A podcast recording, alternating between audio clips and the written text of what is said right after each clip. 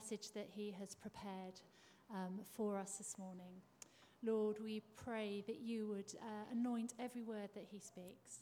Lord, that you would speak through him and that our hearts and our minds would be open to hear what you have to say to each of us. Amen.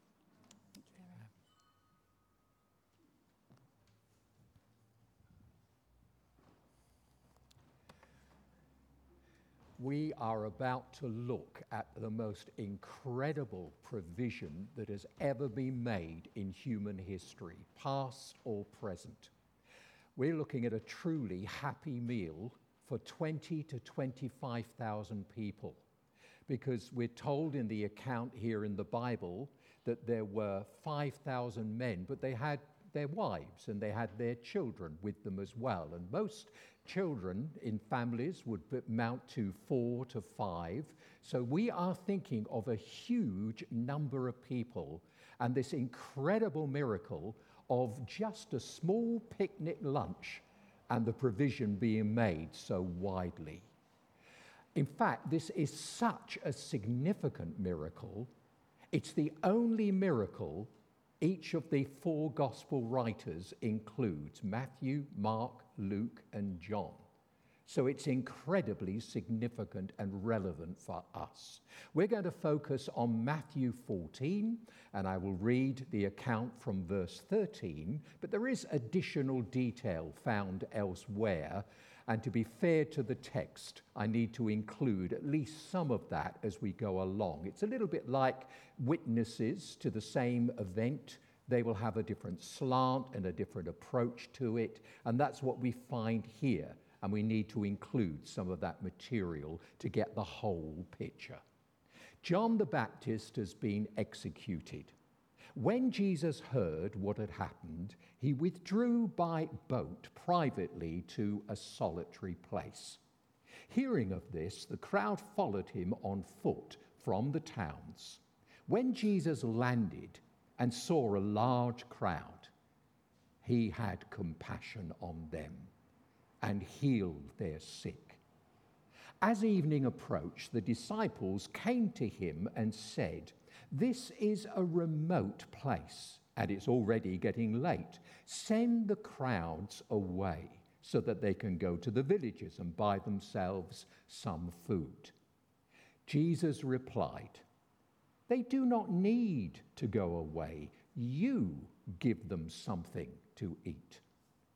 We have here only five loaves of bread and two fish, they answered. Bring them here to me, he said. And he directed the people to sit down on the grass.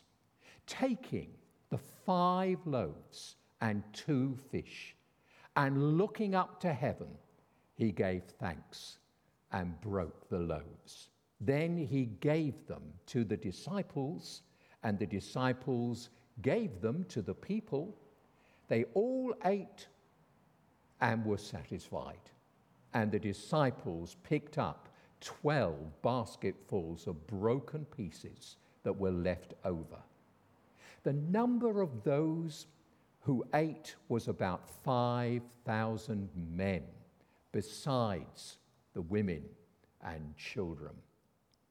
The Red Queen in Alice Through the Looking Glass said that sometimes she could believe six impossible things before breakfast. And there are people who read an account of a miracle like this and they think that is unbelievable. It couldn't have happened. There must be some other explanation. In fact, my credulity is stretched in the opposite direction. I find it hard not to believe this when you remember the hands that are actually creating all of that food. Indeed, when you think about the arguments used against this, do you know what they are? One is, well, inspired by the gift of a picnic lunch everybody shared their food so that everybody had something to eat. If that was the case, don't you think there would be quite a write up outside of the Gospels about that to contradict and to correct what the Gospels are actually saying? And there is no such write up. And then others would say, well, what happened was the disciples had stored up provisions in one of those mountain caves. And what they did was they gradually edged over to the cave and they got the food from there and distributed it. Do you know, I think the belief of unbelief is unbelievable. It takes more faith to actually believe that than to believe that Jesus did this, particularly when you realize just whom Jesus is the Son of God, God Himself in flesh. The one who could look at those stars at night but had put those stars in their place. The one who, as a carpenter, was able to make a table but made the tree that made the table. No problem in believing that this miracle could take place. No big deal. But there are four huge truths in this miracle. And if we can assimilate them, if we can grasp them, if we will understand them, if we will apply them into our lives, they will quite literally be a game changer for us. Because the outcome will be we will learn a contentment about our lives. We will learn how to experience a satisfaction far greater than anyone or anything else can ever provide into our experience. Most of the places that people look for satisfaction these days are in places or people or possessions. And they soon discover they can be rich in the things that perish but poor in the things of the Spirit, rich in goods yet poor in grace, rich in know how yet poor in character, rich in words yet poor in deeds, rich in so many ways of minor importance and yet poor in so many ways of major significance because they do not experience that depth of satisfaction that is gloriously possible and possible for us right now to experience and to know. And I say that without exaggeration. The first huge truth is problems don't escape God's attention. Have we got a problem? Are you sitting next to your problem? Don't answer that. The crowd following Jesus have genuine physical needs. No town is nearby, they're way up north. They're on the far shore of Galilee. And Jesus, looking at these families, thousands of them, he has compassion upon them. He feels deeply. We have a God with emotions. We have a God who feels about things. And that's how he felt when he saw them. Some of those people battling with that problem, they didn't deserve that. They were children, they had been brought into that situation. And sometimes problems come into our lives because of the circumstances that happen around about us. But have we a problem? Sometimes we have little ones, sometimes we have big ones, sometimes we're anticipating them into the future, and that's why we end up with anxiety. We worry about what we're going to worry about when the time comes to worry about it. the problems that we have to address. You see, God doesn't wrap us up in cotton wool.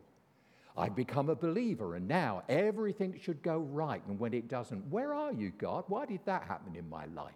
God doesn't operate like that within us. If He did, just think it through. It would mean only the believers would be problem free. So every unbeliever is going to become a believer motivated by the fact I want to be free of my problems.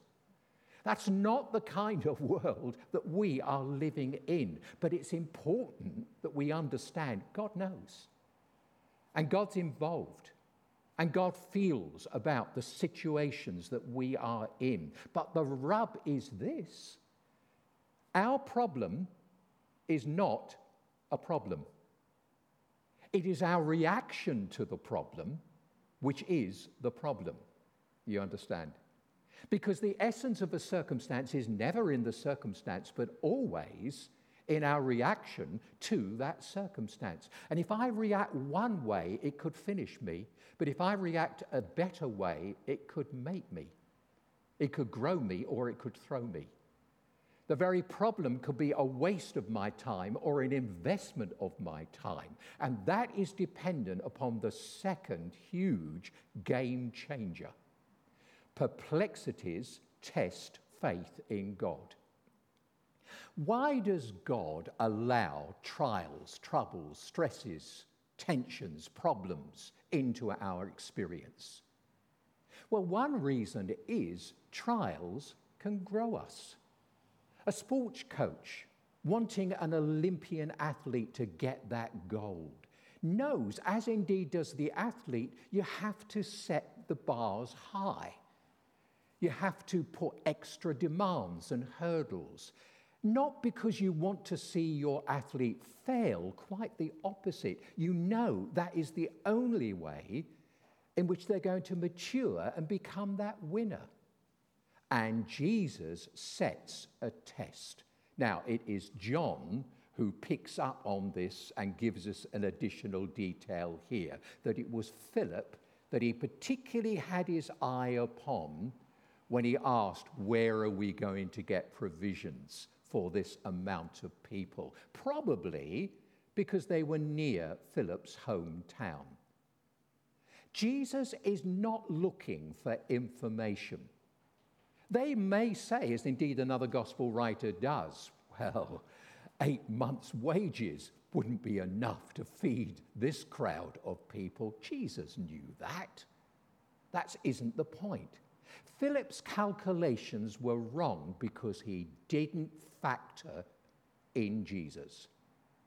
And sometimes I have wondered how much we miss because we don't include him. We operate from a human viewpoint rather than a divine viewpoint. Our perspective becomes too parochial, too small, leaving God out of that picture. Indeed, in the previous chapter, Matthew 13, these disciples have been with Jesus and they've gone by the hometown of Jesus. And you know what it said? He did not do many miracles there because of their lack of faith. Or he did some things, but they missed out on so much more of having Jesus in their midst because they wouldn't look to him and anticipate and expect from him. And I sometimes wonder we can be involved in church things and sing the hymns and pray the prayers and profess the creed. And we can be involved in such a way, but not really hearing from God, anticipating from Him. What is it that you want to do? How is it you want to function in my life right now? And we miss it. Can we excuse Philip? Not really because previously he's been at a wedding and a whole lot of water has changed into a quality wine. And he's observed what Jesus could do. Not really because he's seen a man 38 years paralyzed made well by Jesus. Not really because he's just seen in the last few minutes sick people being healed. Asked where are we going to get the food to feed these people? They come up with a solution. No bakery is big enough. Send them to the different villages around here to get their own food. The disciples are focused on inadequacy, not Christ's ability. Is that true of us? Facing problems and perplexed, then we're ready for the next great game changer if we will grasp it. People are part of God's plan. Now, Andrew is named again by another gospel writer as the particular person who brought a little boy to Jesus with his picnic lunch. He was good at bringing people to Jesus. He had brought his brother, Simon Peter, to Jesus. It's good to bring people to Jesus from our circle of influence if we're able. Have you heard of the name of Albert McMakin? Probably not. But you may, if you know something about church history, know a bit about Mordecai Ham. You see, Albert was the person who took a person who was a friend of his at school to a tent to hear the gospel. Because Mordecai Ham would go around America, put up a tent in a farmer's field with permission, and then invite the neighborhood to come and hear the gospel. And Albert invited his friend, who wouldn't come until the final Friday evening, heard the gospel, walked forward, and the world has been different ever since because his friend was Billy Graham.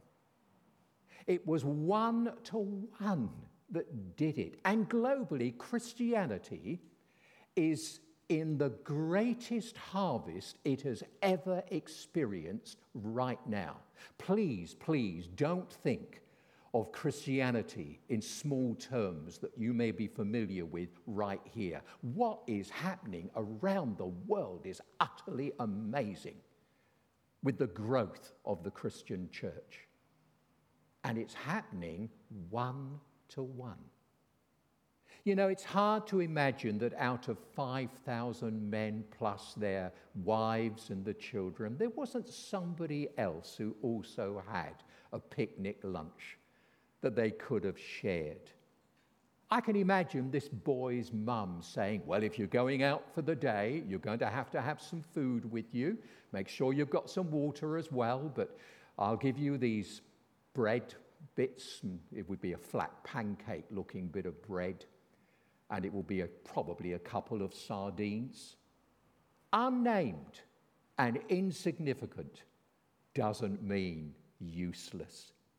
Don't ever get down on ourselves. I'm not gifted. I'm a loser. Actually, you started life as a winner. Because when you were conceived, there were 40 million sperm racing for one egg, and you won. when it comes to our acceptance, the world says it's got to be earned, it's got to be merited, it's down to what you do. It's not with God. His grace means it's unmerited, it's a gift. I remember hearing of a, a, a padre, a chaplain at a hospital, and he had been asked by a woman who knew that she was dying to visit and to pray with her. Very sensitively, he said, Have you got peace about meeting your maker and creator? She looked him in the eye, smiled, and said, Yes, I have. Because when I get to meet God, I will show him my hands. And I will tell him of all the work these hands have done for other people. I've got peace. I will show him my hands. I don't know how you would reply to that, but I know how he did and how helpful it was for her because he said, I'm sorry. He won't see your hands because he's too busy looking at someone else's hands. Hands that were pierced 2,000 years ago for you. But if you will trust them, then you can be at peace. A song says to those of us who know the pain of Valentines that never came, and those whose names were never called when choosing sides for basketball. But with God, there are no beauty contests. Do you realize a thousand years from now, God will love us just as much as He loves us now because He can't love us anymore? Because his love is complete, his love is perfect. And notice the disciples use a word Jesus didn't like one bit only. We only have five loaves and two fishes. Could Jesus have done a miracle without the boy? Of course he could. He could rain down manna from the sky, he'd done that centuries before. But he uses the boy. And sometimes within problem situations that address us, we can be used by Jesus into that situation as that boy was. But the disciples didn't see 5,000 men plus their families, they saw 5,000 problems. Which brings us to the fourth great game changer if we can receive this. Provision is abundant in God's name. A young preacher was telling this story to his congregation one Sunday morning, and his tongue got ahead. And he ended up saying, And Jesus did this great miracle. He fed five men with 5,000 loaves and fishes. And at the end, a friend laughed and said, I think I could feed five men with 5,000 loaves and fishes. So the next week, he corrected it and he said, And it was 5,000 men with five loaves and two fishes. And he looked at his friend, smiled, and said, Could you do that? And the man smiled back and said, Yes, with all those loaves and fishes left over from last week. Five plus two equals not much. 5 plus 2 plus Jesus equals the sky's the limit. Taking the picnic, he got them organized into family groups. Could you imagine what would happen, the chaos, if he hadn't done that? I mean, we've all seen those news scenes a truck turning up with sack loads of food and they just throw it out and the scramble that there is. And then he gave thanks. It's a good thing to give thanks for our food, even if it's just good bread, good meat, good God. Let's eat. Yes, our Bible tells us if we're rich, which is probably most of us in the perspective of the world, not to be arrogant, but to be generous. But it also says that He richly provides us with everything for our enjoyment. So if you have a table groaning with good things, you can be thankful to God for that, just as they were on the day of Pentecost, filled with the Spirit and going from house to house and having meals together. Or as they were in the early days of communion, you realize it was in the context of a full scale meal, probably the only best meal that some of those slaves converted to Christ would have all week. Now, I know that we mustn't define a balanced meal today as a cake in one hand and a jam donut in the other. I know that's not what we mean by a balanced meal. That said, I am inclined to think at my time of life, I shouldn't be eating healthy foods. I need all the preservatives I can get. Nutritionists will tell us it's all down to the colors we have on our plate. You need green, reds, and yellows. That's absolutely no problem whatsoever for me. In five minutes, I can easily get through a bowl of Smarties. They all ate and were satisfied. Twelve basketfuls were left over, and the disciples gathered them up so they would have tomorrow morning breakfast. So, what impossibilities are we facing? Where are we saying, I've only got this, or I've only got that? A little is a lot in the hands of Jesus. Let's put ourselves in his hands. The provision Jesus offers is much more than a free meal. And we know that again from another gospel where they followed him still further because they were looking for the sensation or looking for another meal like the one they'd had previously, another free meal. And Jesus turned and said, You know, I want to do something so much more. I could satisfy you for a day in that way, but I've come to do something bigger. I am the bread of life. And I want to satisfy you, not just in time, but for eternity. And how does he do that? He does that, and he illustrated it through bread and wine. Did you realize that?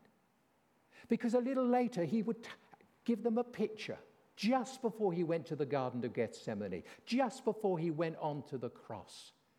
And he would take bread and wine. And he was illustrating like broken bread and poured out wine. I will offer my life as a substitute for yours so that you don't have to look forward to a day of condemnation, but can look back to yours because it was taken by me that you might be forgiven and reconciled and be able to relate in time and through eternity with God.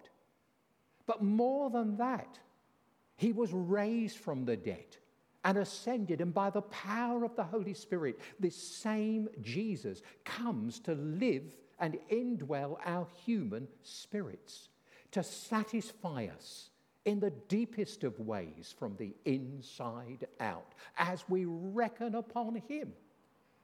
Then, as our Word of God says, there will be life and peace.